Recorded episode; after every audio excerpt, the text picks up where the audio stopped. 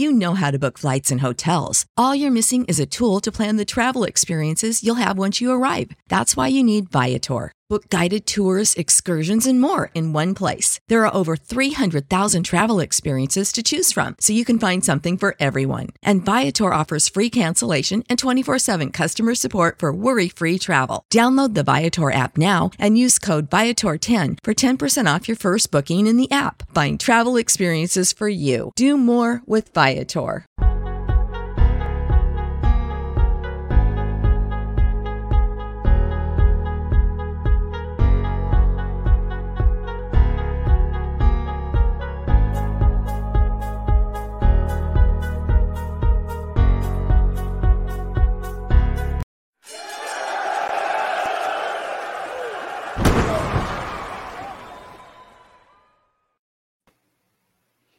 Ah, uh, no.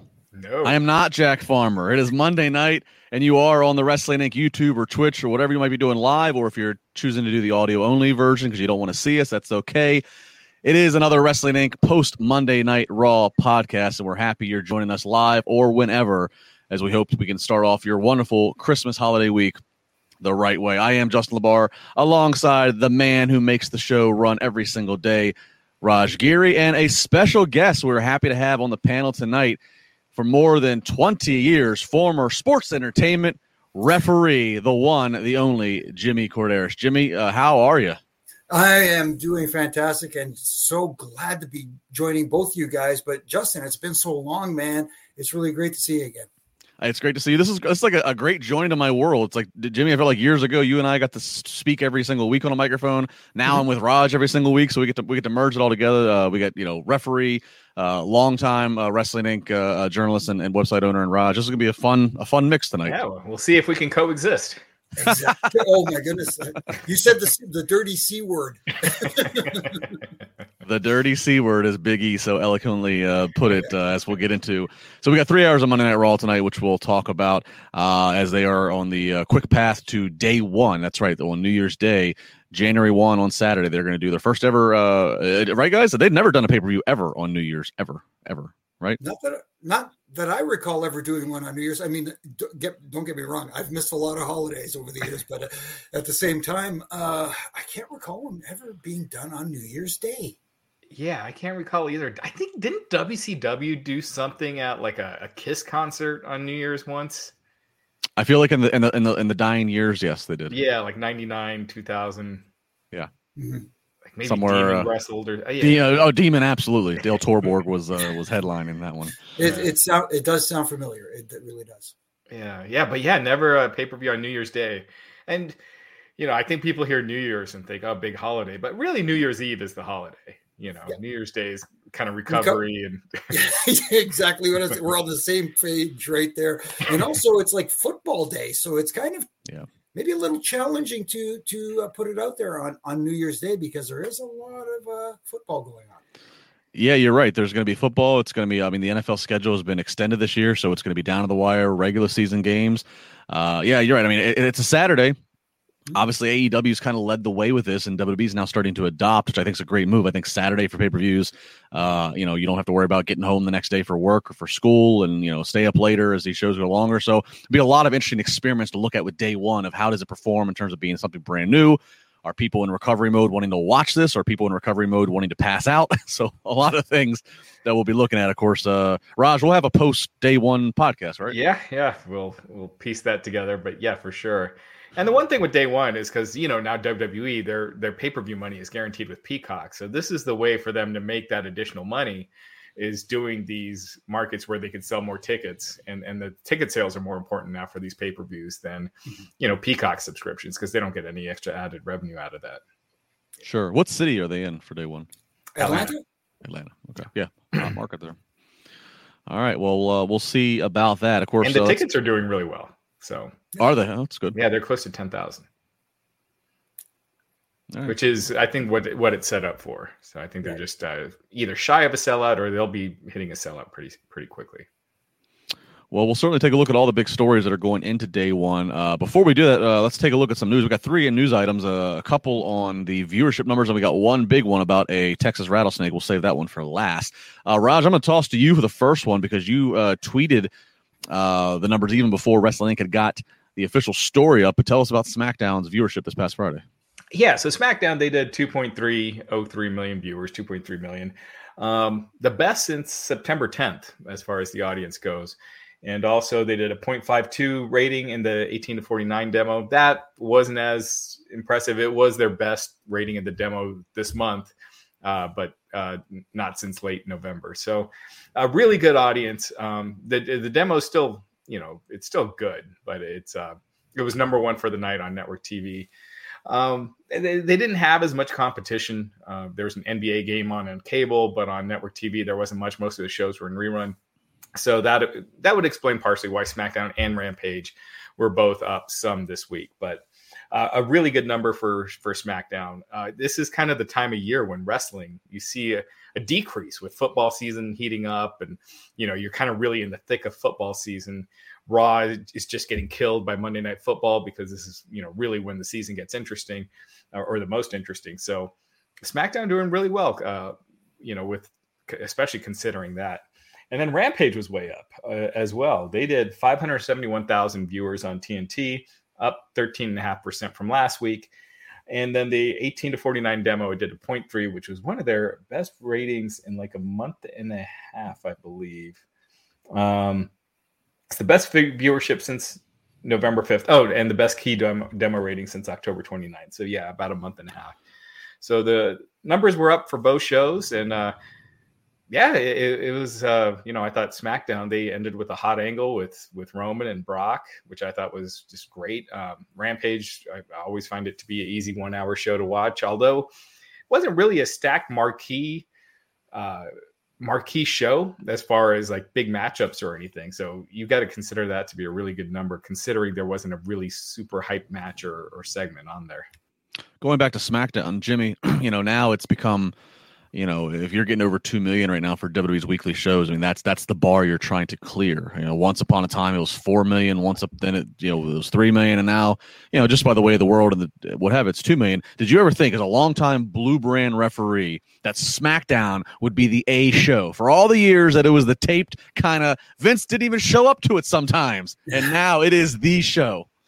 As, as like you said, the guy who still owns a few of those blue SmackDown ref shirts, it is, it, you know, a lot of people don't realize, as much as W W E, yes, we were a one company, but at the same time, there was that in-house friendly rivalry between Raw and SmackDown. It legitimately existed. We wanted to be, excuse me, we wanted to beat them and they wanted to beat us badly. The only difference was our show was taped, so therefore, you know, the spoilers got out there and that sort of thing, and we kept, you know, our you know, excuse was all the time, if we were live, we'd kick your butts, and you know, oh, you guys would never be, you know, but but for me, from a personal standpoint, a pleasure to see them doing well, pleasure to see Rampage back, numbers back up, pleasure to see the business as a whole starting to pick up a little bit, because contrary to popular opinion, as I like to tell people out there, people who seem to think that uh, I like to um, shill for my former employer. No, I shill for wrestling, all of wrestling, all of sports entertainment, whatever you want to call it. I don't have an issue with the, the term sports entertainment, because I like it all. I want it all to succeed, because if it succeeds, then everybody in the business succeeds. And I love this business still to this day. Yeah, uh, that makes sense. Yeah, that's and, and, yeah, yeah, for sure. And um, yeah, SmackDown going strong. I mean, it's. I mean, right now the, the December numbers are up. They're looking like they're going to be up from last year. And you know, last year obviously they were in the Thunderdome, but still year to year to be up. Um, and again, I'm just doing summary. They're down in eighteen forty-nine, but up in total viewers. That's you know, that's an impressive feat, especially with all the sports you got going on right now with the live crowds. It's sports are hot again. The, the N F L is the hottest it's been in a while. So, uh, yeah, it, it's good. And I, I gotta think that it's going to go up even more once football season ends. Yeah, and I think part of the reason why it's working is uh, you see it in the numbers, but at the same time, I think it is having its effect on Raw as well, because if you've seen in the last few weeks of Raw, and we'll probably get to this a little bit later on as we're talking about Raw, Raw seems to have adapted a little bit of that formula from SmackDown as as far as presenting a lot of in-ring matches uh, and not so many vignettes and backstage and a lot of talking and so forth. Yes, we did have the talking segments, but at the same time, uh, they are taking a little little cues from SmackDown, I think, and it seems to be helping their presentation on Monday nights. Well, and of course, SmackDown has the major advantage of uh, two hours. I think we all agree. The more the more traditional, proper weekly show time yeah. uh, time allotment versus having to try to do uh, three hours every single week. Um, mm-hmm. You know, so certainly SmackDown with the edge there. And uh, another news story to touch on. Again, you can read all of this on wrestling inc dot com and many more, but we're just kind of giving you the the snapshot of what's going on in the headlines. WrestleMania thirty-eight coming up this spring. It's going to be back in Dallas, Texas, and you can't have a WrestleMania in Texas without the Texas rattlesnake. That's right. Uh, a, a very credible uh, Twitter account, WrestleVotes, uh, put out a tweet earlier today talking about how he's, how he's hearing from uh, sources that W W E officials are very interested in having Stone Cold Steve Austin be part of WrestleMania thirty-eight, but not just as uh, you know as the the P R appearance, but having them be more involved uh, somewhere critically into a storyline or Uh, you know, a match presentation somehow, not not having a, not having a match, but of course just being involved uh, some way in building up. I mean, Raj, this can't really be too much of a surprise. I mean, last time they were in Dallas, uh, Austin had a great segment. Uh, he and I think it was Sean and, and Mick out there with the New Day and the the the those Barretts and Sheamus's for what was our group, the uh, Axis Ally, or the uh, Axis uh, Axis of Evil or something. Yeah. Like that. Yeah. The United Nations of Evil, whatever right. they were. Yeah, yeah. So you got to, I mean, so, I mean, it's, it's, it's, it's kind of like automatic. You can't have WrestleMania in Texas without Stone Cold, but hey, this is awesome to hear that they're, uh, you know, going to, I guess, make a pitch to see if they can get him more thoroughly involved. He's my favorite of all time. I got into a big thing about this with Mark Henry and Dave LaGreca on Busted Open last Friday. Cheap plug. Um, Uh, he, he, he's on, he, there's no right. There's no. Don't even build around Mount Rushmore if you can't have Austin up there. Uh, Raj, your gut feeling. You're you're deep in the news trenches all the time. You have your sources. Uh, your feeling, your rumblings of what you think's going to come out here. I mean, I, I thought it was just a given ever since they announced that it was going to be in Dallas. You know, I, I I don't see how you don't have Steve Austin there. I mean, it's it's Dallas. It's you know, it's Texas. You got Austin. He's already doing the the promos for it. League of Nations. Thank you. Um, just like Undertaker in the Hall of Fame, it just seems to me like that's a no-brainer being the headliner this next year. So, um, yeah, I mean, it, it, it just, I mean, as for what he does, I could see him doing something like what The Rock did. Uh, what, what the, that was at the WrestleMania in Dallas as well. Um, that was. He, he came out and he shot the, the yeah, right, yeah, and he beat Rowan in six seconds or whatever. Yeah. So I, I can see Austin doing something similar to, to what he did, like very limited physicality, but doing a segment. And I, you know, anytime you see Stone Cold, you can't, you can't beat that. Jimmy Stone Cold WrestleMania. I mean, in Texas, you can't you can't avoid it, right? Uh, yeah, you can't avoid it. The hamster's on the wheel for me, and and and not to spar with Labara. There's a cheap plug for you, but uh, I'm an Undertaker guy. Uh, nothing nothing against Stone Cold, as you can tell. Nothing against Stone Cold, but I am an Undertaker guy, and uh, it would be nice to see him as well, but you don't want one to upstage the other, if you know what I mean. But having Stone Cold there has got my wheels think, uh, turning, and I'm thinking, you know, going into day one, we're going to see Brock versus Roman Reigns, and I think that's not the last time we're going to see these two together. I think it's going to culminate at WrestleMania, and what better way to have this rivalry conclude with a special guest referee, None other, none other than the rattlesnake, Stone Cold Ref. Yeah, I, I thought I, I could. Yeah, that would be cool. I, I was thinking maybe they have him host. You know, they like doing the hosting gimmick. Mm-hmm. But you know, WrestleMania is two nights. So what if they did, you know, one night with Austin, and then the other night, you know, typically with the Hall of Fame, uh, when they have a megastar like with Ultimate Warrior when he got inducted. You know, the the following night on Raw, he did a speech. Uh, what if they had the Undertaker one night finally get to do his kind of a acceptance Hall of Fame acceptance slash kind of a farewell speech in front of the crowd? Because he did at Survivor Series in the Thunderdome, never got to do it in front of a crowd. WrestleMania, it's two nights anyway. you can spare the time, have Undertaker doing a, a farewell. Well, I mean, I'm all for, you're right, Raj, two nights. I'm all so you, I'm all for separating the star power of if in fact Taker is the headliner for Hall of Fame, which he should be. Uh, if, you know, I'm all for separating, but I mean, I think part of, you know, the Hall of Fame is still an event where they're still selling tickets. They're still trying to get viewership. So I still think the attraction there has to be him giving his speech there. That's not to say though, he can't, you know, they always bring out the Hall of Famers at Mania. That's not to say he can't come out and get that standing ovation from a stadium packed, uh, you know, and then have whatever salute by, but I, I think you still got to give the, the speech in earnest at the actual ceremony to keep the credibility of that ceremony up. The odd thing is it's not on the books right now. Like uh, for for what they have planned that week, as far as booking arenas and everything, they got the two nights of WrestleMania. You got you know SmackDown on Friday, you got Raw that Monday, but they don't have um, they have not mentioned the Hall of Fame at least as of yet. Well, the, here's an interesting idea. Then I mean they they they kind of they really went heavy on classes the last two years because obviously they they, they got messed up in twenty twenty with the pandemic. What if and, and what if? The only guy to be the only person inducted in, in, a, in a particular year's class is the Undertaker. What there, there's no other there's no other character that Vince would give that honor to than Undertaker. That you are the only one that gets to be in the Hall of Fame this year.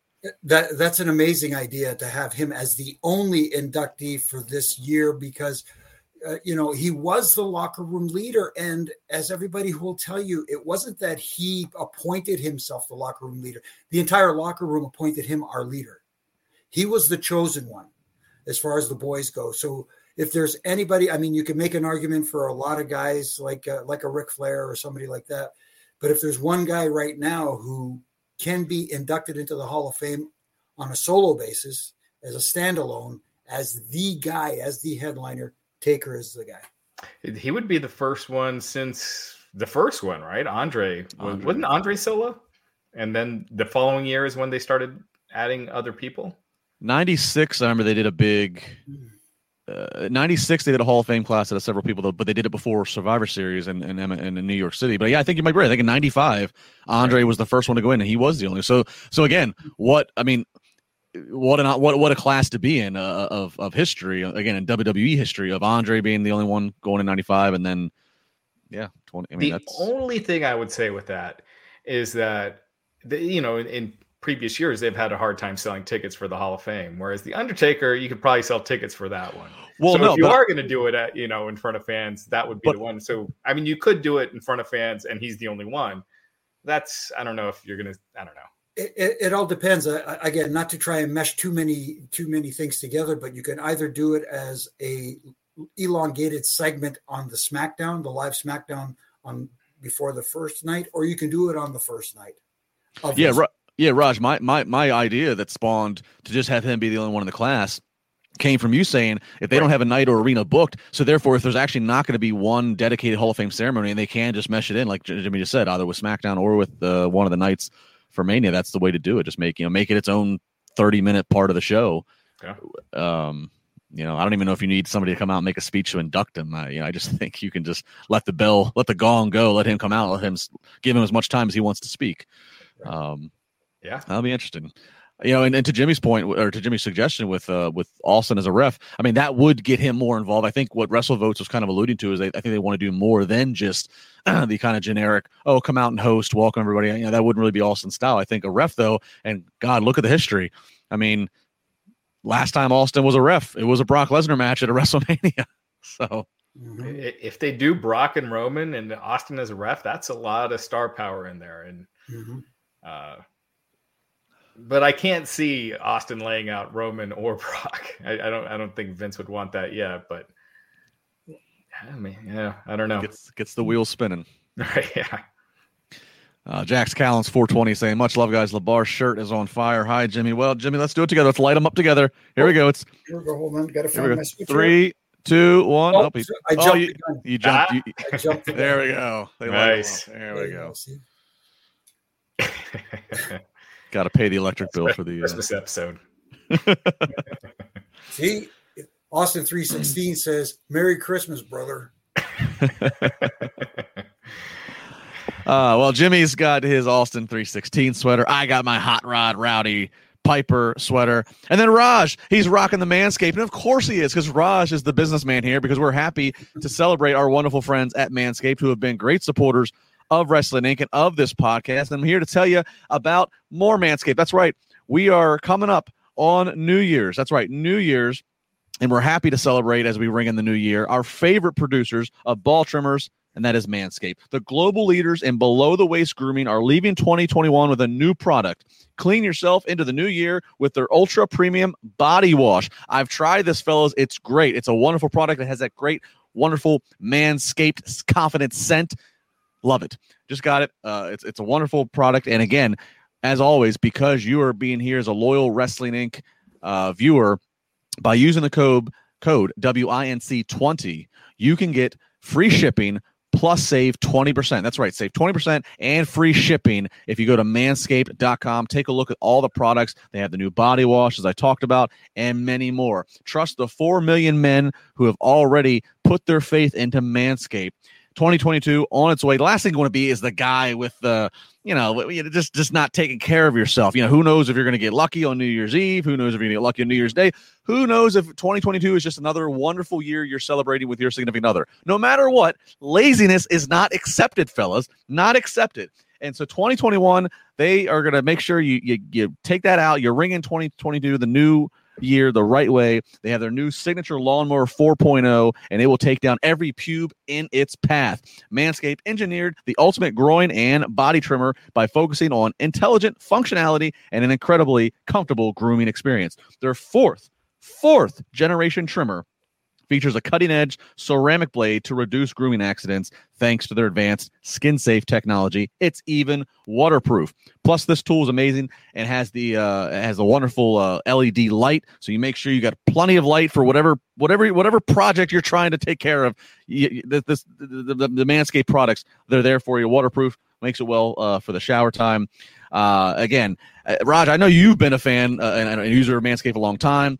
Uh, I got I got turned on to it, and I'll say this: whether uh, whether you need a gift for yourself, you know, it's always good to buy for yourself. Whether you're looking for a gift for your fellow man, a nice little stocking stuffer, or ladies, if you're trying to find that right gift for your man, hint, hint, wink, wink, at him, Manscaped is what you do. Raj, what's your favorite Manscaped product? Oh man, I I I, I use them all. I mean, you got the ear and nose trimmer, you got the you know obviously the lawnmower. Uh, all the I I use, I've been using the body wash every day. Um, man, uh, the shampoo and conditioner. Uh, I mean, and, and I'm traveling the cologne, on the Wednesday. Cologne, the cologne is nice. The cologne is nice, and I'm traveling on Wednesday. They got the travel case with the uh, the nail file and and uh, the um the, the nail clippers and everything. Mm-hmm. So I use it all, uh, and I'm telling you, if you just one day you try it out, just do everything. You feel like a new man when you're done. It, it just, you just feel refreshed, clean, perfectly groomed. It's, it's a great product. It really is. And again, whether it's again, the, the, the body wash, whether it is the, the, the, the lawnmower and, and what's getting the actual manscaping done, whether it's the comfortable t-shirt that Raj has on, they even have a boxer briefs, very comfortable shaving kit. I mean, they really think of everything that the man, whether you're a man on the go or you're a man, you know, living your nine to five life, whatever, you, whatever your needs or goals are, they will meet them. And it's, it's a quality product. It really is a quality product. Hence why they continue to grow. Hence why they continue to stick around and be great supporters of this podcast. And while we continue to promote them, and they're getting more business because people are finding out this is not just a, oh, I'm going to try it once. And uh, no, you try it out. You will become a regular user because you're going to realize I'm not finding anything better to accomplish what I need to accomplish out on the market. So again, go to manscaped dot com, look around, take a look, see what you need. I've told you about some of the products. If you want more information, tweet me, tweet at Manscaped, what have you, but go to manscaped dot com and whatever you decide to purchase, use the code W I N C twenty and you're going to save twenty percent and you're going to get free shipping. And this time and right now with craziness with shipping and everything like that, don't have to worry about paying any fees. Free shipping and saving twenty percent on the purchase of the order using the code W I N C twenty. And we thank Manscaped very much for the support of this podcast and for what's been a wonderful twenty twenty-one and hopefully continues into a wonderful twenty twenty-two. Real quick, before uh, we move to Raw, we were talking about The Undertaker. Jimmy, uh, I, I know you've... Uh, You've been close with The Undertaker for so long. You've refereed The Undertaker's matches at WrestleMania. Uh, do you have any uh, any stories that you could relate on, on this podcast tonight? Oh, we're we're uh, my goodness. Uh, well, you know, I, I think I've told. I don't know if I've told this on on the podcast here or, or on Wrestling Incorporated, but The, the the match I did referee at WrestleMania twenty-four between Undertaker and Edge, I was not originally scheduled for. Hmm. Um, Edge and Taker decided that they wanted, uh, requested me for that match. So I, I even remember the city I was in. I come into the locker room for SmackDown. It was like maybe two weeks before or whatever the case may be. And and I run into Edge and, hey, Edge, sir, how's it going? Hey, Jimmy, what's up? Can I talk to you for a minute? I said, yeah, absolutely. What's up? He says, uh, Taker and I have been talking. We want you to referee our match at WrestleMania. I said, pardon me? He said, and I wasn't going to say, can you guys get it done? It's Taker and Edge. I mean, right. they, they said, yeah, come with me. Come come talk to Taker. So, you know, he took me over. We talked to Taker and we talked to Taker. And he says, yeah, we want you to be our guy. And I said, okay, I'll do my best not to let you down. He says, we know you won't. And when he said that, now the pressure's on. Now I'm thinking, I better not screw this, this up. But um, I will tell you, there are very, as much as I loved refereeing all these great superstars I've been blessed with working with over the years, at the end of that match at WrestleMania, I was never more emotionally drained to the point where, you know, hey, I'm going to tell you, I was in tears afterwards. That's how much it meant to me. And then, uh, you know, traditionally after the match, you go thank the the talent, you thank Edge, uh, and Big, you know, and I went to thank Taker and I just broke down. And he says, he says, I feel you, my friend. Thank you so much. And and it just meant the world to me. Yeah. If you never have, if you enjoy just that little snapshot, get Jimmy's book. Oh, It is it is an anchor piece on my bookshelf back here, The Three Count. Wonderful book, uh, forward by Edge, in fact. But uh, wow. Get Jimmy's book. So tells you. that tells that story and, and and more. Get it. Yeah. There's a lot of other stuff that, that went on on the buses and stuff like that, but uh, we'll just leave it on there. well, well, we'll be having you on a lot, so yeah, definitely we'll get more and more stories. All right, let's get into the stories being told tonight. Monday Night Raw, coming to you live from Milwaukee, as we again are on the road to day one, as we talked about. And we start out with M V P and Bobby Lashley, the Almighty, as they're coming to the ring. And uh, M V P talking about the Herculean task, the performance that Bobby Lashley had the week prior when he beat not one, not two, but three men in one single night, earning his way now to this uh Uh, to this world title match at day one. It's going to be a fatal four-way. And then uh, they're interrupted by Big E, and Big E says he's surprised. He's surprised that Bobby Lashley and all of his strength and impressiveness, that he needs help from an M V P, that, that he would that he would let an M V P uh, get in the way uh, the, the way he did the week prior. And then Lashley starts to kind of, looks like toss his M V P, uh, toss his guy under the bus. Well, you know, M V P can take you, Big E. Matter of fact, let's go ahead and do this right now. So M V P, to his surprise, is getting ready to square off with Big E. But before that can happen, Kevin Owens and Seth Rollins jump the barricade and attack Bobby Lashley. Uh, so this kind of setting up what's going to be our main event later in the night, which is going to be Seth Rollins and K O versus Lashley and Big E. Uh, Jimmy, this this is uh, it looks like, based upon the crowd reaction, based upon what we see here, we'll get to the main event later. Uh, feels like we're we're seeing the turn of Bobby Lashley. Absolutely, that exactly what I was thinking while I was watching this. I'm going, boy, the seeds are being planted, and I wasn't sure if, and I still am not sure, is this just a test to see how the crowd reacts? And that's the beauty of having a live crowd there, is you could feed off that instant feedback. And the instant feedback I was getting from that Milwaukee crowd tonight was that they're liking Bobby Lashley. They're getting on board with this. And that makes me feel bad for Big E, because they seem to be, I don't want to say they're more on board with Bobby, but Bobby seems to be getting a little bit more of a reaction than a babyface Big E is right now. And I don't know if this is a, a bad situation. I don't want to say bad situation, but you know what I mean? Not a good sign for Big E going forward. Yeah, I just felt like the last couple of weeks when you've had Lashley there, he just feels like the bigger deal. He feels like the biggest star in the show. Mm-hmm. Um, you know, with, uh, you know, outside of maybe Edge, you know, he's, but he's up there. And um, I just, I just feel like, uh, you know, the way they book Big E, he, he's just, he, they haven't really made him that special yet. And it, maybe it's going to take time, but Um, Lashley, he's right there. Like, the, and to me, and we'll get to it later, the end of the show, it felt like a baby face turn. Um, so it's, it's kind of, uh, kind of been a while coming. And I think it's, uh, I think it's the right move. Yeah, what, what kind of worries me here is I'm a huge Big E fan. I'm, I'm a fan of Bobby as well, but I'm a huge Big E fan. I'm happy to see that he's world champion, and I want to see his run get uh, you know gets just due.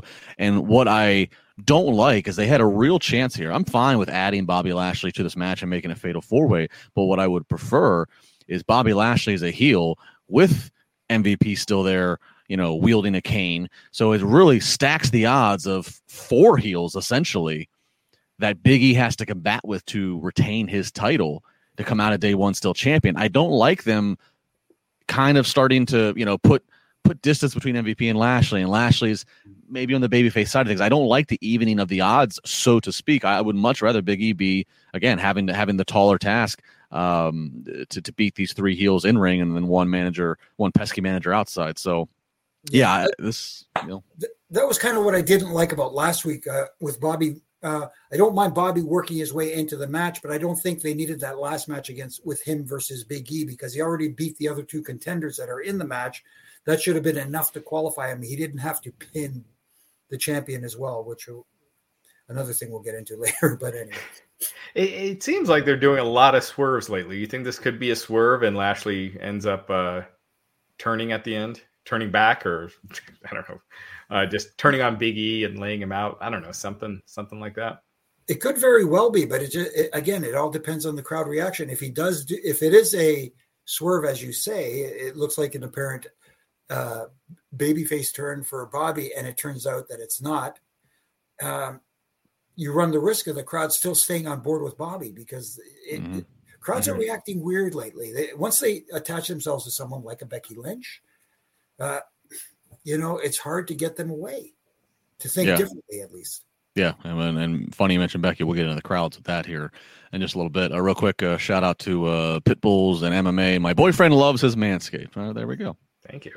We appreciate that. Yeah, of course, again, if you guys have any, uh, especially if you have a chat, you want to guarantee you got you get in the conversation, please uh, hit the super chat button, and we'll make sure we work you in as our fourth special guest panelist uh, for that particular comment and topic.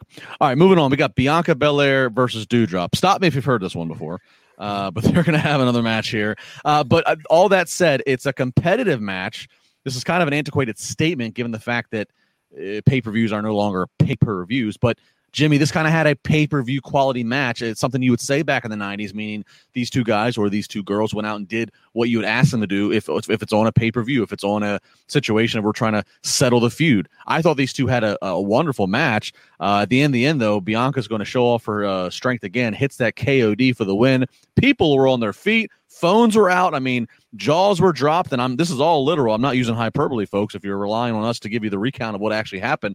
This was a moment where the Milwaukee crowd was very much engaged. Uh, Bianca Belair, she's riding high. Jimmy, do you agree with uh, Doudrop, who still has that name, who's now a heel? She's getting competitive matches, but is not getting any wins. Um, I- I'm okay with that, because she's still getting over in the matches as a heel, and she's still very competitive. Yes, she hasn't had any major wins lately, but at the same time, uh, someone like a Bianca Belair benefited hugely from pinning someone Uh, like Piper, uh, yeah, I call her Doudrop. I'm trying, I'm trying. It just, it, uh, okay, Doudrop. But uh, like you said, it was a really good match, and it was a pay-per-view quality match, and we're starting to see more and more of those on television. I think that's going to help maybe draw an audience back to T V. Hopefully, I think that's the idea behind it, because yes. It, we want to see entertaining segments. We want to hear them talk. We want to hear a lot of different things and see vignettes and that sort of thing. But at the same time, at the end of the day, it says pro wrestling on the marquee, and people get in. When you have a good match that tells a good story like this one did, people get invested. Yeah, Bianca and, and Piper, they work really. They work really well together. Piper? yeah, yeah. Oh, oh, that's probably why she's Doudrop. But uh, damn it, you can't have another Piper. You can't have another Piper. What happens to Austin Theory if Stone Cold is at WrestleMania? oh, oh, just Theory. Just Theory. That's what I tweeted earlier. Just Theory, or just Cold. They change Austin's name. Uh, they work really well together. They, you know, the problems I have: three weeks in a row, same match. Bianca's won each time. Uh, they didn't do any real. St- You know, you could do other angles and stuff, backstage segments. You don't have to just wrestle, wrestle, wrestle every week. Um, I'm hoping this is the end of the feud. I think they said this was the final match um, because when you've beaten someone twice, it's just silly to keep it going. So, um, you know, and kind of to, to uh, Jimmy's point, uh, I think Doudrop has gotten over in this feud, even though she's lost each time. I, I feel like now she can go on, maybe someone like Dana Brooke, where she can, you know, win easily, or, you know, someone like that, you know, someone else where she can win a feud easily and kind of keep that ascension going. But, you know, I think Bianca needed this. She'd been coming off of just losing a lot in that Becky feud. And uh, so, yeah, I think this, this helped her. Yeah. I mean, it's always easier to get the job done as a heel versus a face, in my opinion. So, I mean, I'm happy to see them, you know, the, the Doudrop Eva Marie stuff just didn't really flesh out the way they wanted. Obviously, Eva Marie's no longer with the company. So, I mean, I like this heel Doudrop. I still think it's ridiculous. I think I think you have to swallow your pride and say, okay, Doudrop is going to be fun, spirit fingers, the girl who's getting bullied by Eva Marie, she's going to fight back. Okay, we're beyond that. if if you're going to have her be, you know, the bigger, imposing physical presence, uh, you know, compared to most of the ladies, which is fine, and have her be a heel, that's fine, but the name just doesn't match. You've changed the music. You, you, you she's even changed her look. You're just coming out with the jacket, what have you. Change the name. Just let. So if that means she needs to go away for a couple of weeks and and and come back, rebirthed and repackaged around Rumble time, uh, what have you. But but the, the Doudrop name just does not fit everything else that is starting to work. And, to, and again, to Jimmy's point, is getting over. It is connected. The crowd is getting, you know, she's getting heat, but Doudrop. Yeah. It, it, it just goes to show you how one simple thing like a name can just kind of not put a halt, but uh, stifle a little bit someone's progress, at least in the eyes of the audience or in the ears of the audience by hearing that name. So, Jimmy, you're Jimmy Corderas by birth. Yes. You're Greek. Actually, no. By no? Birth, here we go. Oh, here boy. Go. Disclaimer, legally born Demetrius. Oh, I did know that. Of okay. Greek descent, yeah. Yes. But Corderas is your last name. Yes. yes. Uh, you, you were in an age where it was beautiful. I used to be able to name every referee. I was Jimmy Corderas, Jack Doan, Mike Chioda, Earl Hebner, Tim White. Uh, it was it was a beautiful time. You knew all the referees. Uh, now we don't even get it. Now it's just the official. Uh, but was there ever, ever an instance anywhere in, in time where Vince or the office or anybody was ever thinking of giving you a different, like, we're going to identify you as a different name, as a different stage name if we're going to identify you? Or was you always Corderas? No, I was always Corderas. It, it, it, the last name got mispronounced several times by different people. Corderas. Uh, uh, Hunter just decided, uh, cor- we're going to go with Corduroy. It's easier. It's easier to remember. So uh, that was my nickname from Hunter for a long time, Corduroy. Corduroy. I love it. Corderas isn't that hard. I, it, no, it, I, to me, it doesn't feel hard. Actually, I think it's easy for a Greek last name. Yeah. It's not Papadopoulos or something like this. But, you know. Look, you can't have an, an easier Indian name than Raj, and you don't know how many people mess that up. So. uh, Mike, I see you have a super chat. I will get to it. I'm not missing you. I'm just going to save it to be timely and try to keep the show moving. So hang on to it. We'll get to you in a second. Uh, up next, sticking with the program, Finn Balor versus Austin Theory. They show the history that these two guys are having. Austin Theory, of course, he is just trying to appease Mister McMahon, who has a special interest in him. But Austin Theory has just got—he's got to do the right things. He's got to understand the lessons being taught to him by Mister McMahon. Uh, again, we're going to see a match here. Uh, again, if you use this podcast, as many of you do, as kind of your barometer of what do I need to go back and check out. I don't want to sit through the whole three hours. Give me the highlights. Again, a match between two guys in phenomenal shape. Austin Theory does some—you know—he does a springboard Spanish fly. Um, It, it, it does a it roll springboard rolls into the uh, ring, does a drop kick, does some phenomenal things. Uh, no, no pun intended to A J. Um, competitive match again here. Uh, Finn Balor's going to get the win though. He's going to hit the coup de grace. He takes advantage of Austin Theory trying to do the selfie, uh, rolls him up. So Finn gets the win. And I'll just kind of go ahead and jump ahead because it fits later. Austin Theory is going to later attack Finn backstage, trying to trying to get his. get his uh, leverage back in the situation, and then goes to Vince's office, Mister McMahon's office, excuse me. And Mister McMahon, uh, still not impressed. He said, you still, you lost the match. Mm-hmm. You lost the match. Maybe I should just fire you. I get great joy out of firing people around the holidays. Threatens him with firing, Jimmy. He's going to give him a rematch next week, but reminds him about the power of the eraser and the pencil.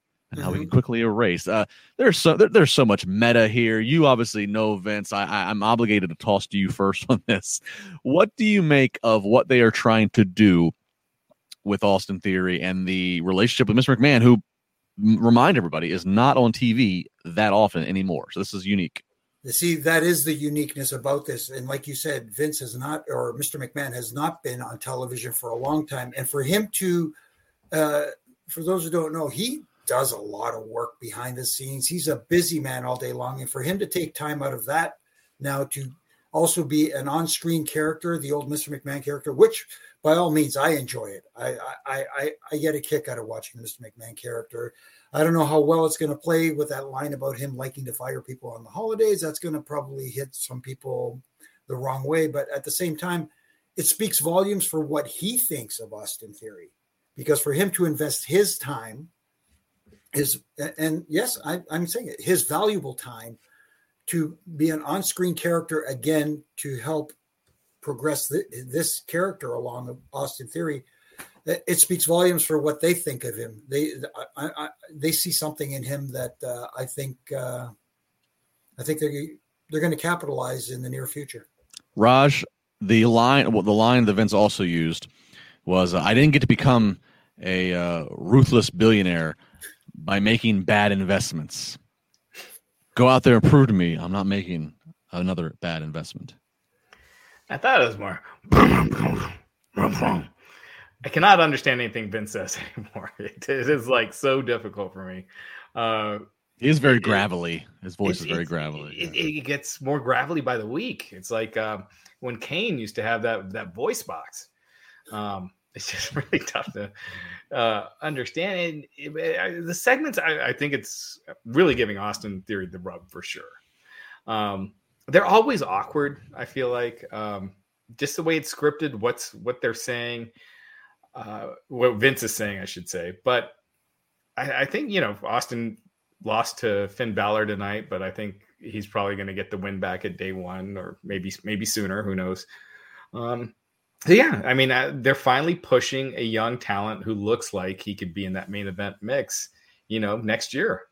So I, I think it, it's it was a good thing. And, and the match with Finn Balor, that's what he could use, is, is guys like Finn that could really work, that could really up his game.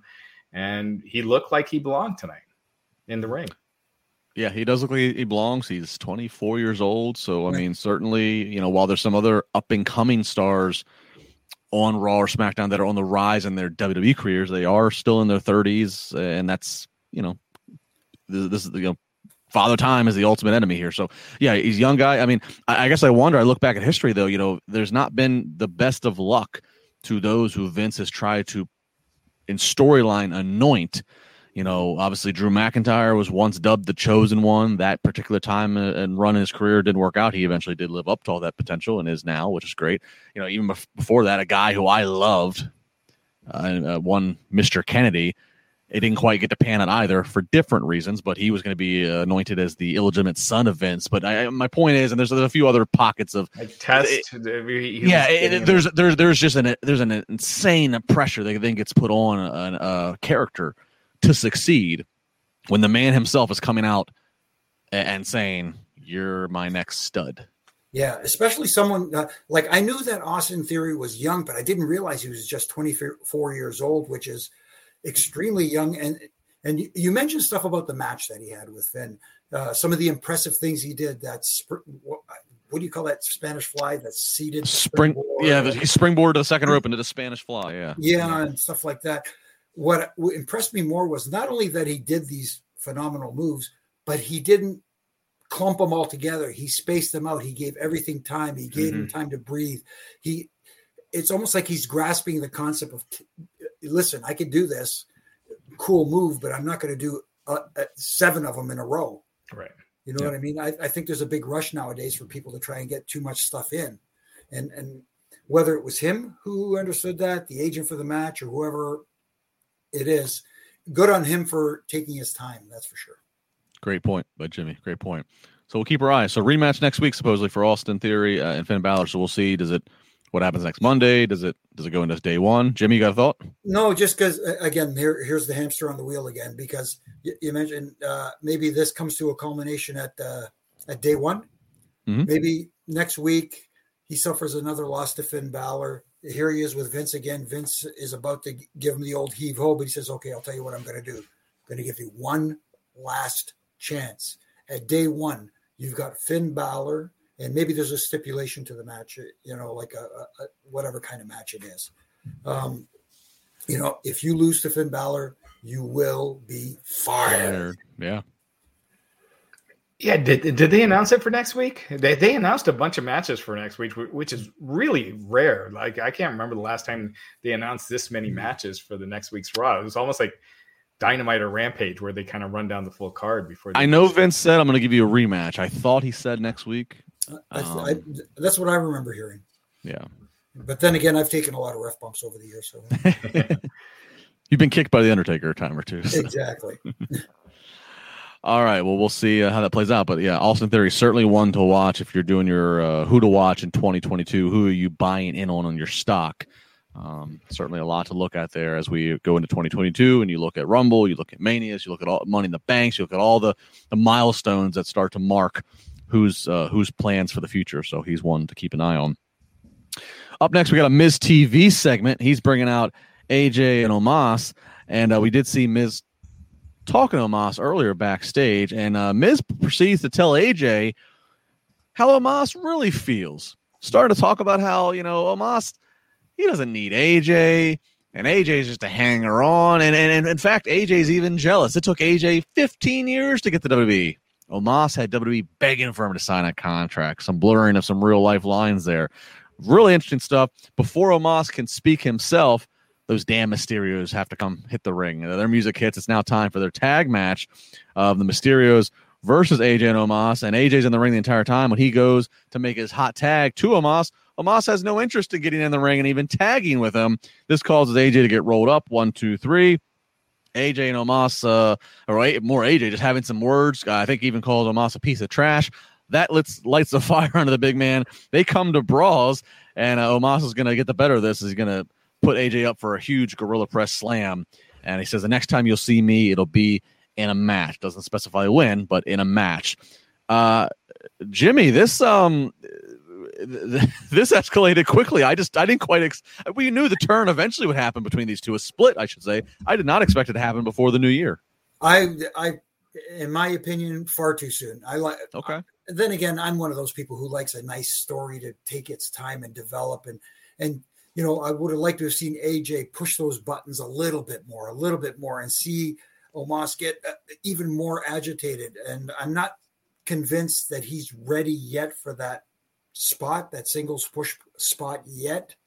But then again, if there's anybody who can get him there, put him in the ring with an A J, and A J will make him look like a million bucks. Raj, too soon? I, I definitely think it's too soon, unless next week they don't actually have a match. It leads to some kind of angle where, I don't know, A J attacks almost uh, Omos, or, you know, something happens. But, you know, I think a lot of people thought this could be like a Royal Rumble or a WrestleMania match when they did the split, not just a throwaway match on Raw. So if it is indeed the blow off next week, I mean, these guys have been together, what, like nine, ten months? Uh, you know, they won the, you know, won the titles at WrestleMania. It's, it should be a bigger deal. I mean, that's just bad storytelling to just end it on T V. It's kind of like the Miz and Morrison, where they were going to end it on T V, and they they never did that either. But I don't know. Well, you know, we'll have to see what they do next week. But if that's it, I just think it's. I thought, I thought tonight just seemed again. I just thought it seemed forced. Didn't seem natural. Uh, Omos's promo. He needs a manager. He, he could use, and and maybe we, should, we can get that super chat there in a sec. But it, it just didn't flow well, I thought. So Mike, two dollars super chat, says, hope M V P doesn't turn on Bobby, M V P and Omos, maybe. And so that's to your point, Raj. Uh, if he's not ready, if they don't want him to be the tag team anymore, they want him to be singles, you know, feature. I mean, he's, he is every bit of seven foot and then some. But if he still needs a mouthpiece, and M V P, if Bobby's going to go f- face, I-, I could totally buy M V P, you know, the, the sports agent kind of feel that he is, always looking for the the prime athlete, seeing prime dollars in an Omos. It's a good call, Mike. Yeah, no, it's a, it's a very good idea. The only issue I have again is someone uh, from a heel tag team turning on the heel, which A J is clearly the heel in this one, and then all of a sudden aligning with another heel when it looks like it's a babyface turn. I don't know if that makes sense. Yeah, I mean, I, I definitely thought this was going to go to Rumble, and it was going to be the, it was going to be the old fashioned, you know, Omos ends up eliminating A J or doesn't help A J when A J's expecting the help or what have you, and then we build to Mania. So this does, you know, the fact that they, the fact that they came to physical blows tonight was nowhere on my bingo card for Raw tonight. Yes. Um, but I will say I'm happy, even though Omos has gotten circus-like reactions, and that's a compliment. Like people, when he's stepped in the ring and he's gone toe-to-toe with um, some people, you know, the crowd has risen because he is truly a, a sight to see. I'm glad they didn't say, okay, we got to ride that. He's got to be a babyface right now, because I, I truly think the better he's going to learn better by being the, fe- the be, by being the heel, and it's going to be a lot easier situation for him to be the heel with his size, and A J can bump around and be the babyface. So, Jimmy, to your point, it, there's a there's there's a little bit of awkwardness, but I think long term it's the better way to go. Let A J be the face, let Omos be the heel, um, and and him being a him being a charismatic giant is way down the road after he's gotten many more reps in front of a live audience. Because that's the other thing. Yeah. Ha- the first half of his run with A J, they didn't. He didn't have the luxury of doing house shows and getting to sit there every night and watch A J and listen to A J and listen to crowds. It was in front of the, it was in front of you know the Thunderdome screens. So he hasn't had the the live reps in front of crowds that you would otherwise hope he has. Mm-hmm. Well, completely yeah. agree with that. And I thought the crowd reaction at the end when Omos kind of started beating on A J, they weren't really for him, you know? And I don't know if it's just this crowd tonight.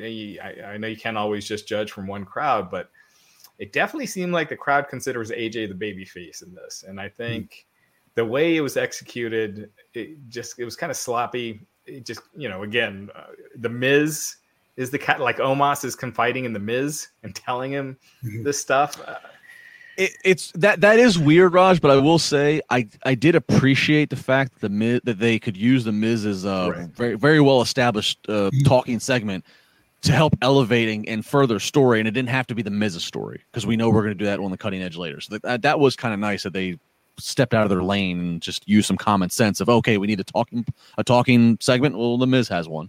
Sure, yeah. Or you could, but you could have done it with Edge where he's talking to a babyface, and you you know what I mean. Like th- then it's it's. It's the heel instigating a babyface to turn on, you know, I don't know. Yeah. I just thought it was it was just awkward, but yeah.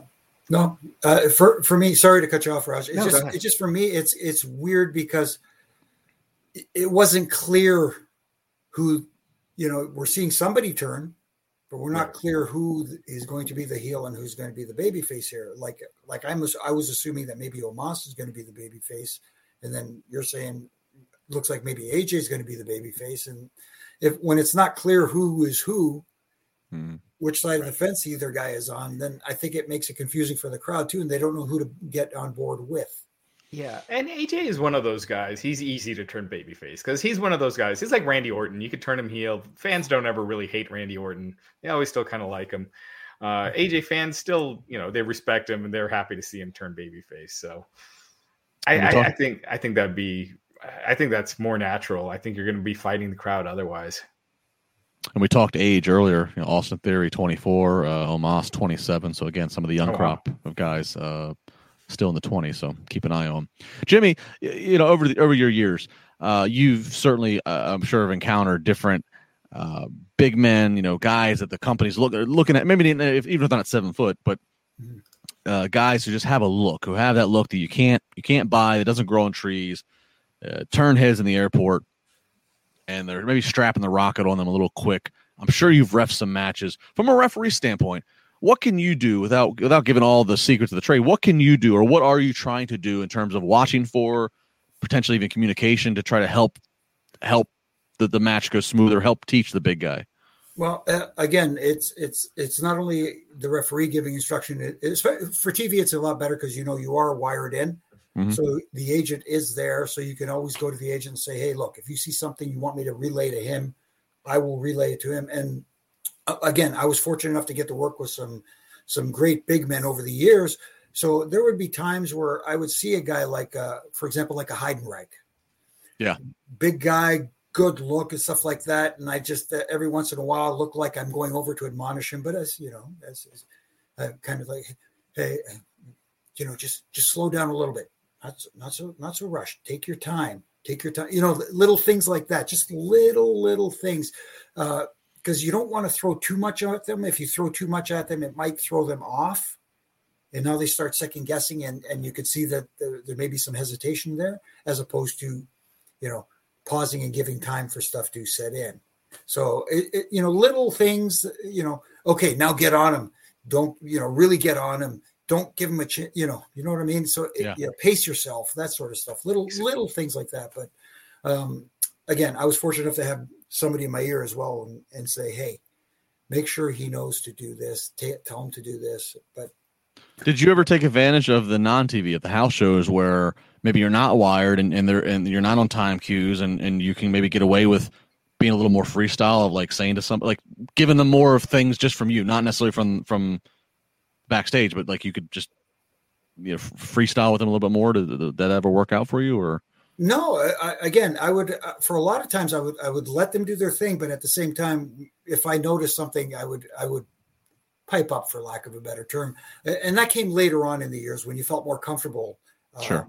you know, uh, giving your, your thoughts and your ideas, because, you know, uh, we learn as well as we go. Always a sponge. You're always picking up stuff as you go along. And like I said, being blessed to, to work with some of the, the best big men around, including back to the days of Andre. I mean, wow. And again, I know, Jimmy has stories about Andre in the book. Fun, fun Andre stories. Drinking stories, too. Oh, my wow. goodness, yes. Andre making you drink. I love that one. Uh, well, he didn't make me drink, but then again... He made you... He's Andre the Giant. He made you drink. Uh, no, it's, let's put it this way. When he offered you a drink, you never said no. Let's just say that. But but, but before you got to go to work? That was the only issue. I thought, okay, I, well, one I can get away with, but when, when I showed up to the building, uh, you know, thank goodness Jack Tunney was a nice guy and just said, "Hey, you know what? Go in my office, have a few coffees before the the agency." You. And, you guys got to you guys got to get Jimmy's book. It's it's chock full of great stories. Uh, Sheed Black, uh, one dollar ninety-nine. I think A J is the babyface to me. Yeah. All right. We'll see how it plays out, but it's playing out quickly. So. There we yeah. go. All right, Randy Orton. He's solo tonight. No uh, Riddle.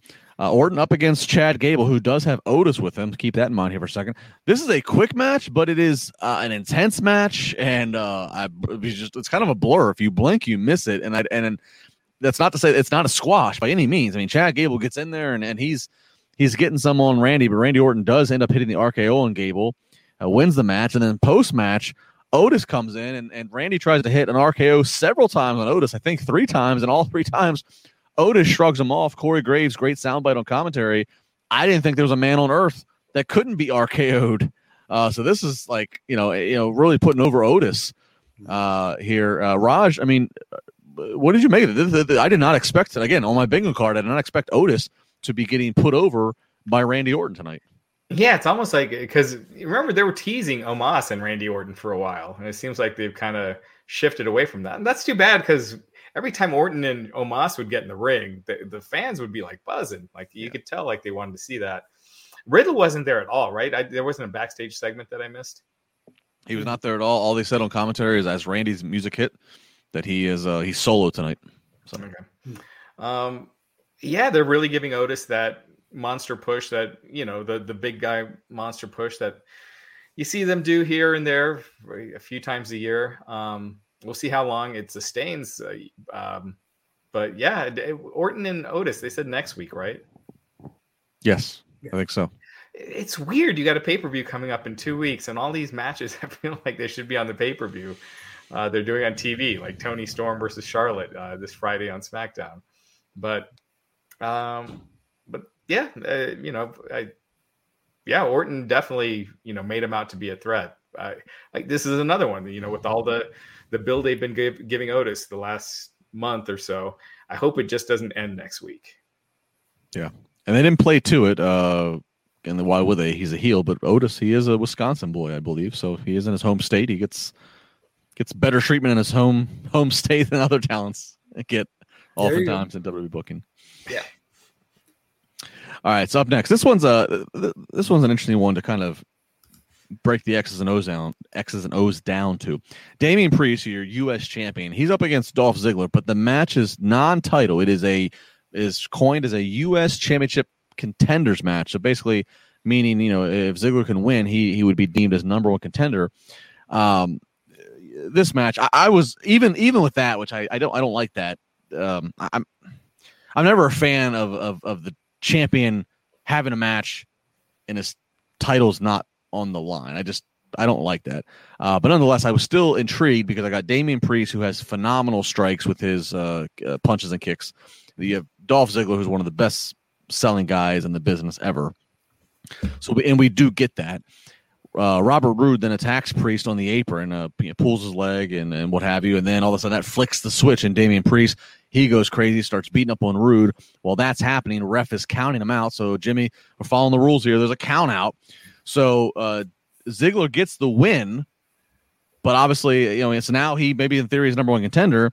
Again, Priest goes nuts. I, I guess where I'm struggling at, Jimmy, and I go to the referee and you here is, I still would have rather this match been a title match, up the ante and intrigue. Even with this finish, the title's not going to change hands. Why, why, why do we do this? Give me, give me the answer. I, I have no idea. I don't understand. This has become a thing lately with this championship contenders matches, which absolutely makes zero sense to me. You have to beat the champion in order to get a shot at the championship title that this person is carrying that you just beat. So in essence, you got to beat the champion twice yeah. to win the championship. That to me, uh, you know, I, that drives me insane. You work your way up to a title match and then, okay, we've seen non-title matches in the past for whatever reason, but you don't have non-title matches so that the person who beat you can get a title match. That's like saying you go to the Super Bowl to beat the team, and then you get to go to the Super Bowl again. Right. Exactly. If you beat the team, then you get to face them again the next week. Right. Yeah. Right. There you go. I, I I don't like that that concept. I don't, and it's becoming very frequent now. And other little things, like, don't get me wrong, these guys work well together. The match looked good. And like you said, Justin, with the finish they had, with the count-out finish, you could have had it a title match. The count-out finish, Dolph gets the win and earned himself a rematch. Anyway, right. you know, right. so so this that concept of championship contenders match just doesn't doesn't sit well with me. No, it's like in U F C, if you fight the champion, yeah, it's the same exact thing. You got to beat the champion, and so you can face him the next time. It just doesn't make any sense. Right. And, and same thing with non-title matches. I mean, usually there should be a story for why a match is a non-title match. Either they haven't gotten enough wins, or there's some storyline reason why a match is non-title. Um, but it's, it's been, it's kind of a crutch. They've been doing it for so long that that's just what they know. I, you know, I, I feel like Damian Priest, he, he's lost some, uh, popularity with the crowd ever since he started doing the flipping out. You know, I think they wanted to do, he's showing that he's got this killer instinct, but feels like fans are confused. And I just felt, saw the crowd reaction lately to him, especially since Survivor Series, when he, he did that with Nakamura. And it just feels like crowd is just quiet for him now. Like, this thing is kind of backfired. Yeah, I agree. It was a natural, organic, maybe arguably, uh, aside from the Roman Reigns and, and, and, and, you know, in terms of the guys in the middle of the card, Damian Priest had the best twenty twenty-one of anybody. Mm-hmm. You know, he has, a, he has a good Rumble showing. He makes the Bad Bunny thing work, and Bad Bunny did great on his part, but like did that, you know, uh, Priest has only lost like one singles match, I think, on T V this year. It wins the U S title. Yeah, crowd's behind the Archer of Infamy.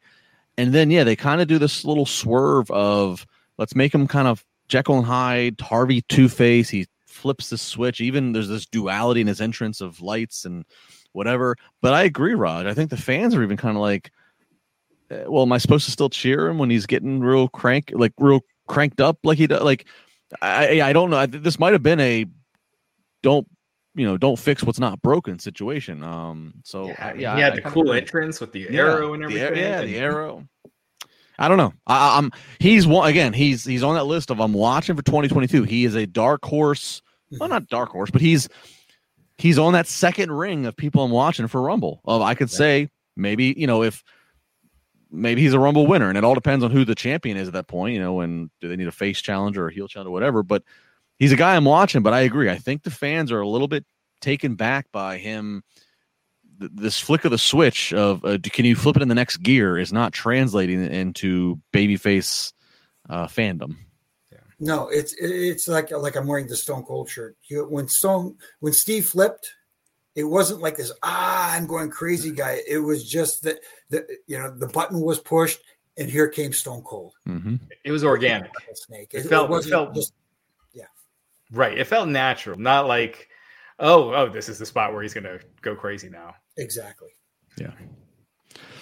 Yeah. So we'll, we'll keep an eye on. So, uh, uh, you know, who knows what, I mean, obviously a Priest, Damian Priest, Dolph Ziggler match for the title probably is in line. If not for Raw, then for day yeah. one. So we'll, we'll see what they're, yeah, they announced that for next week too. That is next week. Okay. All right. Yeah, man. Raj, to your point, they're they're they're they're telling you what's coming. So, is is next is Monday is next Raw live or is it taped? Yeah, it's right. It's live. It's live. Okay. So SmackDown this week is taped. The next SmackDown's like a recap show, but the next Raw's remaining live. Um, yeah, there's no taped episodes coming up. All right. I was going to say, maybe if they knew they were taping, that's why they're just announcing all this stuff, because they know exactly what they're doing. There's not going to be any rewrites. But that's exactly what I thought. I, I double checked because I'm like, oh, they must be announcing this because they're taping it tonight. Yeah. Uh, uh, and uh, or somebody just going, yeah, we can just announce it because as it says at the bottom, card subject to change. Well, they're changing the day of. I mean, we'll, we'll see how many of these matches actually end up taking place. There you go. All right. Up next, we get another talking segment. It is the return of the Cutting Edge.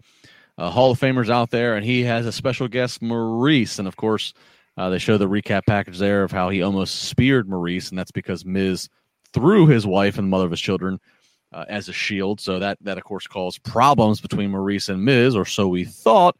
Uh, Maryse is out there. She's venting her frustration to Edge. Uh, you have no idea what it's like to be married to the Miz, and, and I do everything. Everybody thinks I have everything all put together, but you don't know what it's like behind the scenes. Woe is me. Edge not buying it, says, you sound like you're in a horrible country song. uh, I know this whole routine.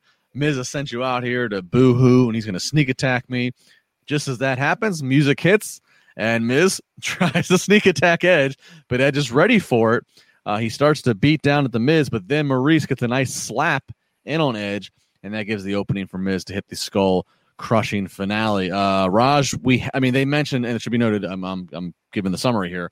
They mentioned, uh, Maryse mentioned Beth, Beth Phoenix, Edge's real life wife. Uh, mixed tags got to be coming down the pike, right? Yeah, I actually thought they were going to do the the swerve with Maryse turning, you know, uh, revealing she's been aligned with Miz at, at the day one pay per view, leading to Miz beating Edge. And then that leads to the tag match at the Rumble with Beth Phoenix and Edge versus Miz and Maryse. Uh, you know, I think Edge is one of the most talented talkers and, and, you know, performers they have. I think Maryse is fantastic on the mic, but I thought this segment was just death.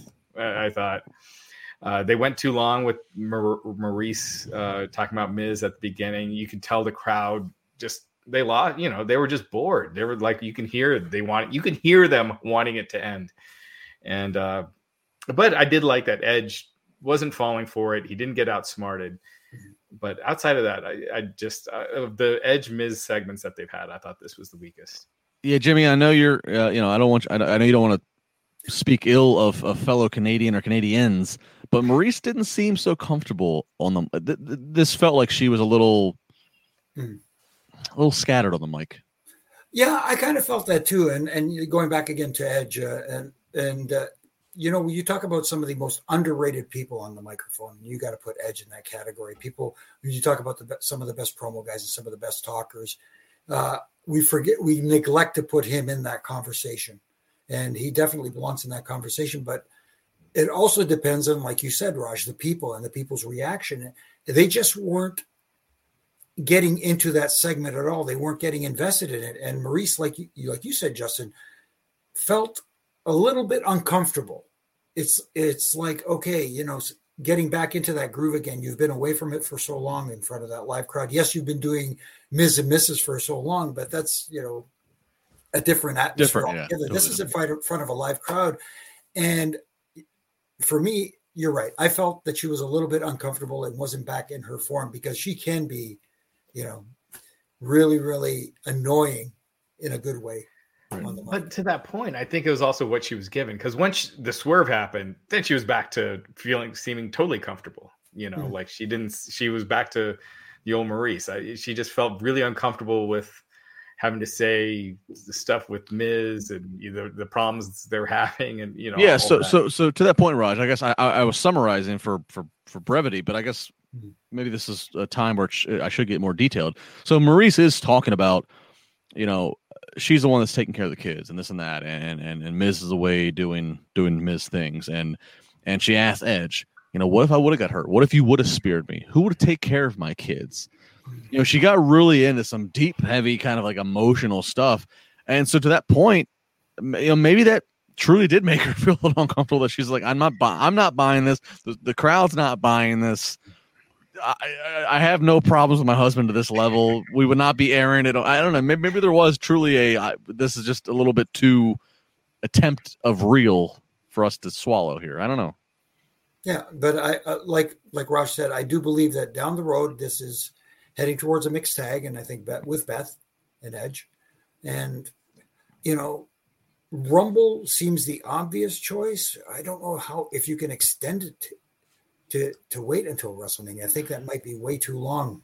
Well, and it can't be sooner than Rumble, right? It can't be day one. They only have one no. more Raw. So that would be too much. That'd be too much of a rush if, if Beth yeah. shows up next Monday. And that's what, I mean, this is something you want to milk a little bit. And that, they are doing A J and Omos next week. So that's, that's why I'm thinking Maryse interferes at day one. Maybe, you know, there's the, the behind the ref's back, if they could distract him correctly. Uh, you know, the, the low blow or whatever the case may be into a, you know, Miz's finish or whatever the case may be. And then Beth loses it and shows up on Raw and goes, you know, you know, yeah. you don't attack my man. Right. Because that uh, match J- has been announced for day one. I mean, that's official.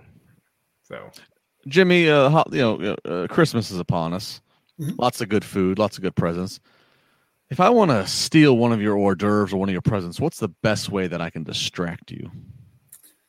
Best way you can distract me? Or do I just have to bump you? Do I have to, is that, that, is that ref bump is going to have to be it? Or can I distract you in some other way?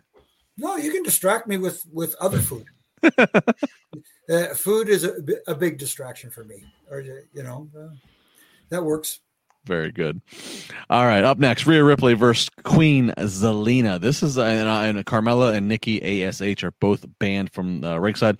Rhea, dominant one-sided win here. Raj, what do you think? Uh, I, it seemed weird to just have Zelina beat her last week just to get dominated, destroyed this week. Zelina, you know, she'd been on quite the win streak, actually. She hadn't lost a singles match since September. Mm-hmm. So, I don't know. It's just fifty-fifty. I don't think any of them are really getting that over right now. Um, I think Rhea, they just don't know how to book her. Queen Zelina, I think she's got a, she's a great character. Um, but I, I feel like they're hitting a, Uh, a roadblock as far as how to what to do with that character. Jimmy, if uh, if I asked you, or if you're in the position, if you're there backstage, um, because I agree with what Raj said, what advice can be offered to Rhea, or maybe not even Rhea, maybe it's to the the booking, to creative? What needs to happen with Rhea Ripley right now? She needs to be booked like, um, not quite like Brock Lesnar, like a beast, but she needs to be very dominant. And,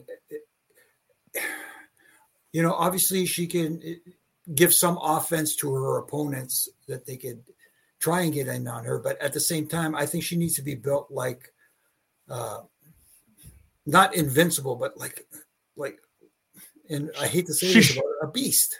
She should have had at least a Damian Priest run where she's not getting beat at all. Right. Right. And, and, you know, and not be on the receiving end of so much, yeah, not right. selling so much, if that makes sense. Yeah. And and her song and everything, it just, you would just feel like she's like this violent figure. And then she's palling around with, you know, someone dressed like a superhero. It, it just feel like it kind of goes against what the character is. Uh, I don't know. And I, and I know there's always, they say, you know, you can always re reinvent the character and blah, blah, blah. But I'm also worried in today's world where you, is there a point where you take it to where there's no coming back from it? Mm-hmm. Well, that's what I'm worried about. and Jimmy, that so that's a great that that comment segues to exactly what I was going to say. Is I appreciate the fact that Rhea Ripley, I mean, she's she's you know a presence physically in terms of you know, she's at least six foot, six foot one, so she's you know taller than most any other girl, and you know the, the haircut and the tattoos and the piercing, whatever. I mean, I appreciate the distinct look, but also, I mean, you know, it's it's the day and age we all have the internet and social media. It's very much out there what she looked like when she arrived in the W W E system, and she was, uh, I think she's Australian.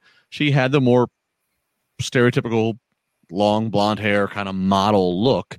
And so credit to her, I guess, on trying to stand out and, and, and, and distinguish herself. But also to that, it also now with what we're seeing feels like, is this all very manufactured, forced? Like, is this who you are? Are you, like Raj said, are you the one that with this violent theme of this is my brutality when you're smiling, hanging out with a, a lovable character who wants to be a superhero? I, I, I don't know. There definitely feels like there's a disconnect, you know, and we've, you know, she's had a Mania match against Charlotte. And I mean, I, like, you know, she's had some opportunity, but there feels like there is a disconnect that this is not necessarily the real Rhea Ripley, whatever that means. Mm-hmm. So. No, I, I totally see that. I yeah. totally see that. And, and, right. and really quickly, just yep. to, not to draw the, the total comparison, but your guy, Stone Cold Steve Austin, when did he truly get over? When he became Steve. Yeah. He let uh, turned up to twelve, as they like to say. It's it's It seems to be the, the magic formula, for lack of a better term. Yeah. Well, it, it, you it, were seeing her in N X T. You were, you're seeing more of the true character of what she was trying to be or what she is. And with the raw scripting and everything, it's just completely missing it. Yeah. Uh, again, hyping up twenty twenty-two. We'll watch and see what, what is on deck for, for what she's doing here in the first quarter uh, with, with Rumble and, and Mania lined up. Uh, sticking with the women's division, we get Liv Morgan. She's out to the ring, and she shows footage that aired on social media this past weekend, and now they show it in full. Uh, again, she shows up to the training school that Becky Lynch has, ready to attack Becky Lynch. She's ready to attack this red hair woman in the ring who she thinks is Becky Lynch, only it's not Becky Lynch. Becky was one step ahead of her. Uh, Becky uh, then you know gets into a fight with her and what have you. Becky then sh- now shows up live here in Milwaukee, has a little bit of a war of words, and they try to paint the picture uh, verbally that you know Becky is big time Bex. Liv is not ready for the the, the the the pressure under these hot lights. But but Becky's like, well, I'm, but still, you know, you're not ready, but but I'm not I'm not giving you the time of day, and walks off, and that you know maybe Becky's actually intimidated by Liv. Th- there's a lot that's going on here, but gentlemen, I don't know who wants to start here. Liv Morgan's supposed to be this up and coming like organic babyface, but she's trying to sneak attack at the at the school. Uh, everything that was kind of delivered in the promo here seemed ass backwards. She's attacking this girl in the school without checking who it is. Right. Like, Raj, all who's the people around the, the ring face? Not doing anything? Who's all the face? Students. Who's the face? Uh, oh God, that segment was off. You know, it's it, it, this year is the, the twenty-fifth anniversary of the N W O, and so there's a lot of you know stuff on podcasts looking back at at the N W O stuff, and you look back at when they would do those type of you know out of the ring segments, stuff you know in the back. And just how, how organic and real it felt. And then you're seeing twenty-five years of where you could learn and make those even better. And it's totally devolved. This was just, uh, it was amateur hour with the way they filmed it. I thought it was, I thought it was really bad. Yeah. It, it's funny you said that. I didn't like the way it was filmed either. And, it, you know, if it's supposed to be a surprise, uh, uh, it, maybe it would have been better to use something like this. Yes. Or at least make it look like it's one of these, yes. and, and and use one only. You keep hitting shots of the students in there at the, you know, going, oh my goodness, and stuff like that. It looked like a big well, production, and they start with someone sneaking in. And what's confusing, Jimmy, is that, yeah, they started with that as Liv enters the school. It is this. It is potentially the cell phone one camera point of view. because you don't even see Liv. You see her hand open, and then you just so like you think maybe she maybe she just has a friend just filming for social media, and then you're right. Then they start doing all these cuts. Like wh- why? Just keep it like have Liv just have some you know hanger on filming this way and let that f- do it the whole thing as as a one shot take. Why would you overproduce this? It yeah. totally killed any chance of it having a vibe of, oh wow, look at this, look at look at this chaos that just happened. Yeah, and and going to the promo in the ring by Liv, it just did not work with the live crowd. It didn't work for me at all. It felt too, again, it didn't feel natural at all. Yeah, it dragged it, and it just felt like, uh, you know, Liv is reading these lines. You know, she's trying just memorizing lines as opposed to really, you know, saying what she feels. And I think Liv is can be a tremendous babyface. She's got a, kind of a connection with the, the crowd. But again, this sometimes with the scripting just gets in the way, and letting her just go out there and be herself. Because Becky can, Becky, you know, she's got the experience. She can do that. When she comes out, she comes across as such a big superstar. And I think that hurts Liv. And I, you know, I think Becky, first of all, should be a babyface right now. She can do the exact same shtick. She just needs to take out the part where she insults the audience. She's a babyface. But um, they're they're they're fighting an uphill battle trying to get the fans to boo Becky. I got reports uh, from people that were there that said that Becky got one of the biggest reactions on the show. And the the boos that, you know, I asked, I was like, oh, well, there were a lot of boos at the end. They're like, not in the crowd, so they must have piped those in. No, they're you know they're fighting it. You know, you look at Liv too. I- There seems to be a disconnect, too, with her and, again, creative decision makers, because you look at her career.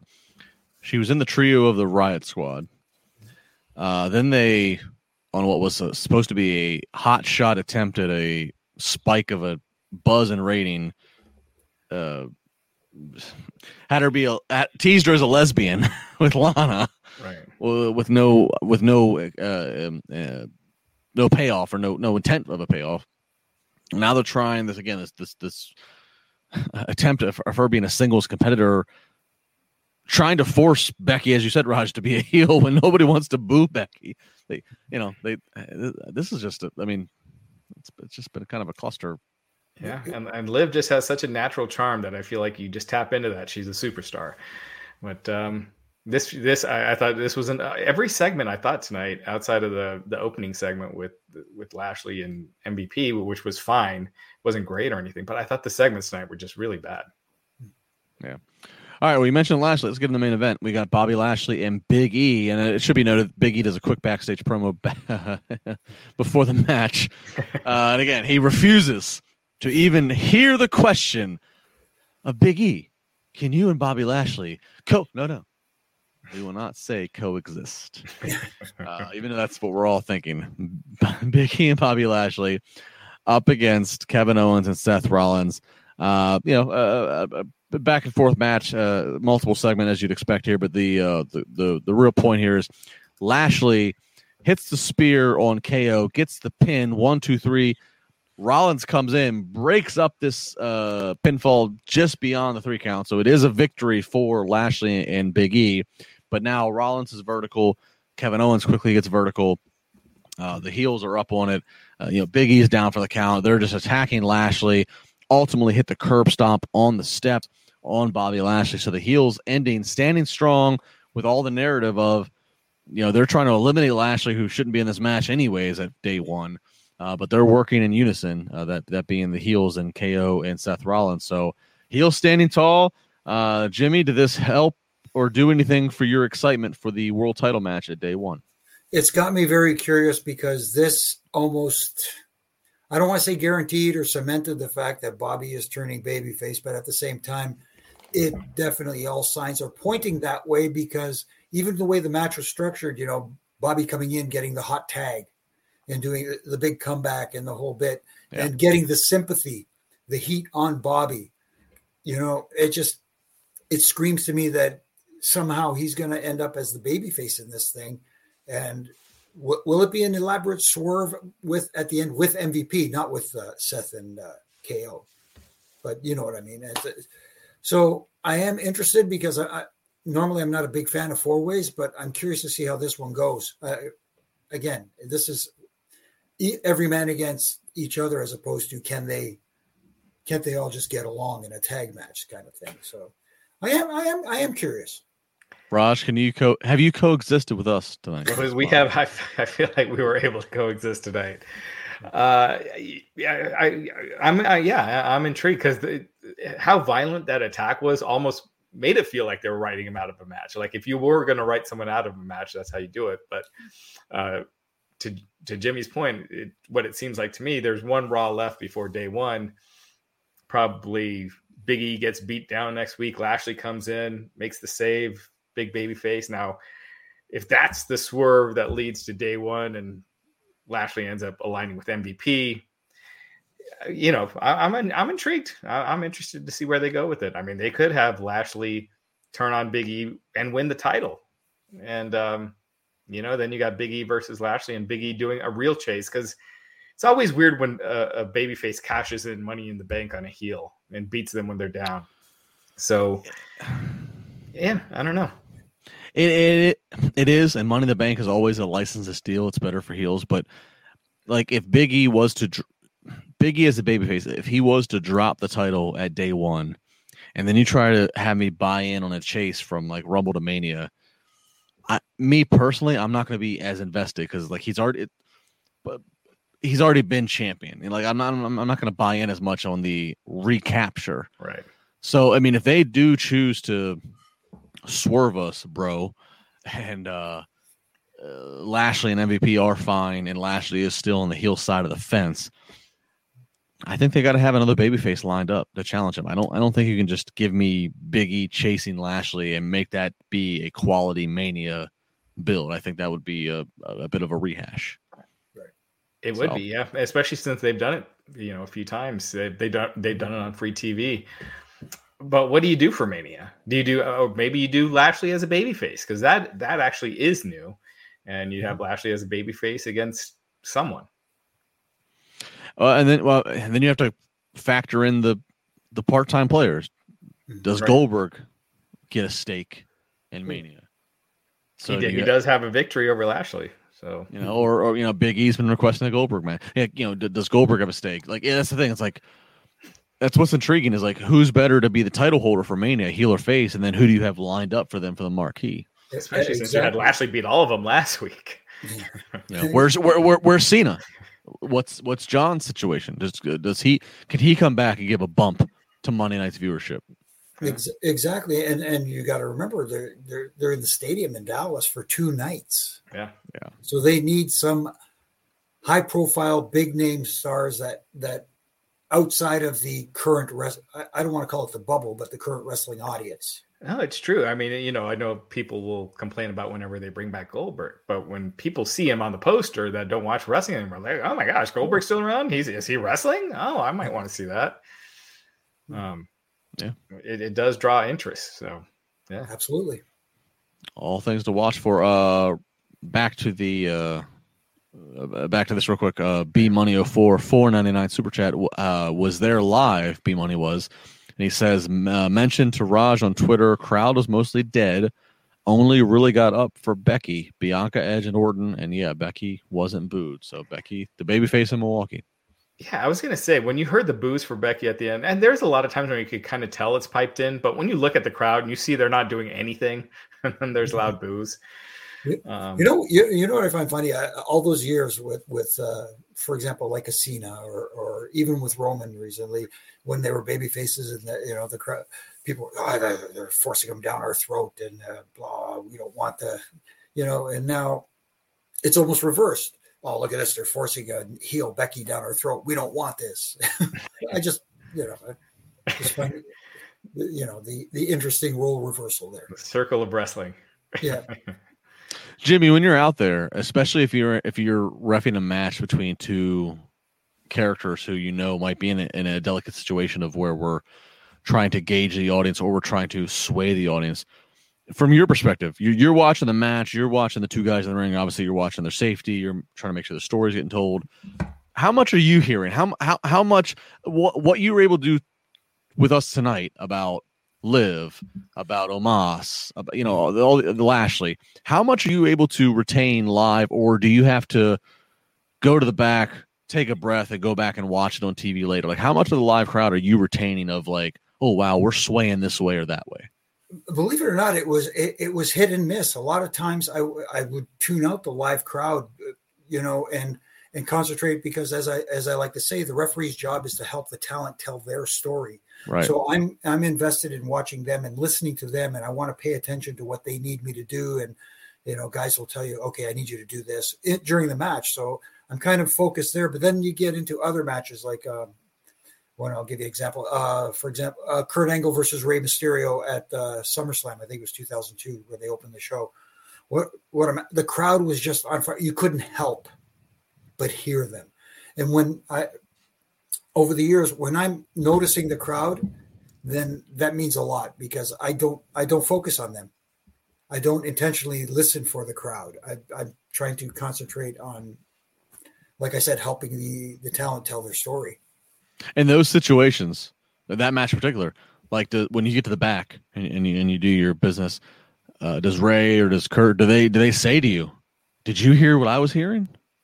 Yeah, they, no, they would ask, was it, was it me? Was the crowd on fire? Oh, yes, they were. Or even for that match in particular, it was, was man, they were into that match. And yes, they were. You couldn't help it. It's, it's kind of like uh, when I talked to Mike about uh, uh, Hogan and, and Rock at WrestleMania eighteen here in Toronto. You couldn't help but notice it. it. It just, it's just overwhelming. And at times it overtakes you, but at, most of the times, like I said, I don't focus on, on crowd reaction. I'm trying to, you know, focus yeah.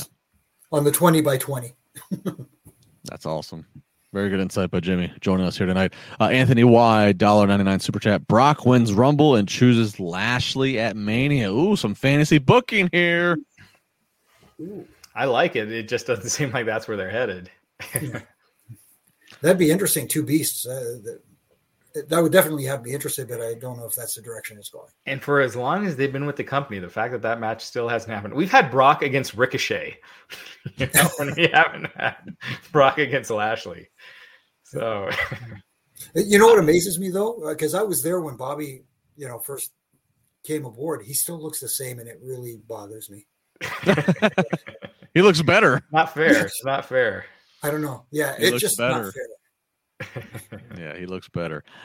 Uh, Bobby Lashley, the uh, he, he's he's his own his own freak of a specimen. Never aging man. No, he's not. All right, that's going to do it tonight for Raw in Milwaukee. Uh, again, thanks to everybody who's uh, been with us live on YouTube or Twitch. Again, if you choose to just not look at us and do the audio only, we get it. Appreciate you uh, consuming this podcast wherever you get your audio podcast at. Uh, like, share, comment. If you just tell one friend and they tell one friend, so on and so on, it does a lot of good. We really appreciate it. Again, big thanks to Manscaped for all of their support. Uh, there's podcasts on Wrestling Incorporated after N X T, after eight. I'll be with you uh, Wednesday night after A E W. There's well, none, f- none Friday. Not this Friday. Not yeah, this Friday. This Friday we're preempted for we're two pre- weeks. Preempted, but then you know, again, you have Raw, you have Day One, all kinds of stuff. Wrestling Incorporated is a place to be. Podcast, subscribe, like, again, comment. Uh, go to wrestling inc dot com. It's free. It's a free website. There's no paywall. None of that nonsense. You can see all the stories for free uh, and, and read all what's going on. Uh, Jimmy. It's been a treat to have you. It's been so long since you and I got to do this. It's been a blast. I hope we do it more often in twenty twenty-two. Please give a plug, give a shout out, give a sermon, whatever you want to do. The floor is yours. No, uh, just uh, thank you for having me. Uh, man, this was a blast, and uh, great catching up with you again, Justin. It, uh, it's just awesome. And, and Raj, thank you for having me on here as well. You can catch me on my social media, as you can see there, at Jimmy Corderas on Twitter, at Real Jimmy Corderas at Instagram, on Facebook, uh, my social media platforms, where you can catch my weekday Ref and Rants, where I just give my little critique or little something that stood out to me that maybe I would like to see done differently, or sometimes just uh, every once in a while you get a little Ref and Respect too. Hey, but, Jimmy, uh, I keep I keep plugging your book. It, it came out a couple years ago, but it, where can people still purchase? If, if they're looking for a stocking stuffer, or if they have right. a friend who's a, who's a wrestling fan, a, a last minute gift, where can they get this book? The book, uh, um, well, if you're in Canada, Indigo, uh, their website has it, and also Amazon. Amazon for sure. Perfect. That's, that's where I see it. And speaking of stocking stuffers, I don't know if it's a little late, but you can get your Ref and Rant T-shirts at pro wrestling tees dot com as well. Uh, they, um, yeah, definitely a stocking stuffer if it's not any other kind of stuffer. And our schedules are all out of whack, uh, uh, but Jimmy will be back here next week as well. Yeah. I will be back next week for sure. Oh, you're filling in for me. No, I'm not hosting. I can't. I just, well, I just blab. Yeah, no, well, I don't blab. I, yeah. Well, I'll be traveling. Raj, what, what, what's good? Tell us what's good. Keep checking out Wrestling Incorporated. It's it's even with uh, the holidays, it's it's still super busy. Tons of new content. Tons of tons of articles. It never it never sleeps. It's just, you know so keep checking out wrestling inc dot com. Very good, very good. Uh, I'll be back with you for the last time in twenty twenty-one, Wednesday night with myself and Alfred. We'll be talking A E W Dynamite. Uh, lots to uh, unpack there. Uh, and my last uh, Busted Open on Sirius X M appearance will be at some point in the next week and a half. I'll tweet it out. Myself and Dave LaGreca will be talking the top ten moments in pro wrestling of twenty twenty-one. So we'll be... Uh, Be sized for some debate. Good stuff there. Uh, again, thanks to everybody for the comments, the super chats. Again, I can't stress, like, share, comment, do all those things. It really helps to give us feedback on what you're enjoying, what we can do more of. Uh, thanks to everybody. Be safe. If, uh, if this is the last time I talk to you, if you don't tune in on Wednesday, happy holidays. Be safe, and we'll see you again the next time on Wrestling Incorporated. Bye-bye.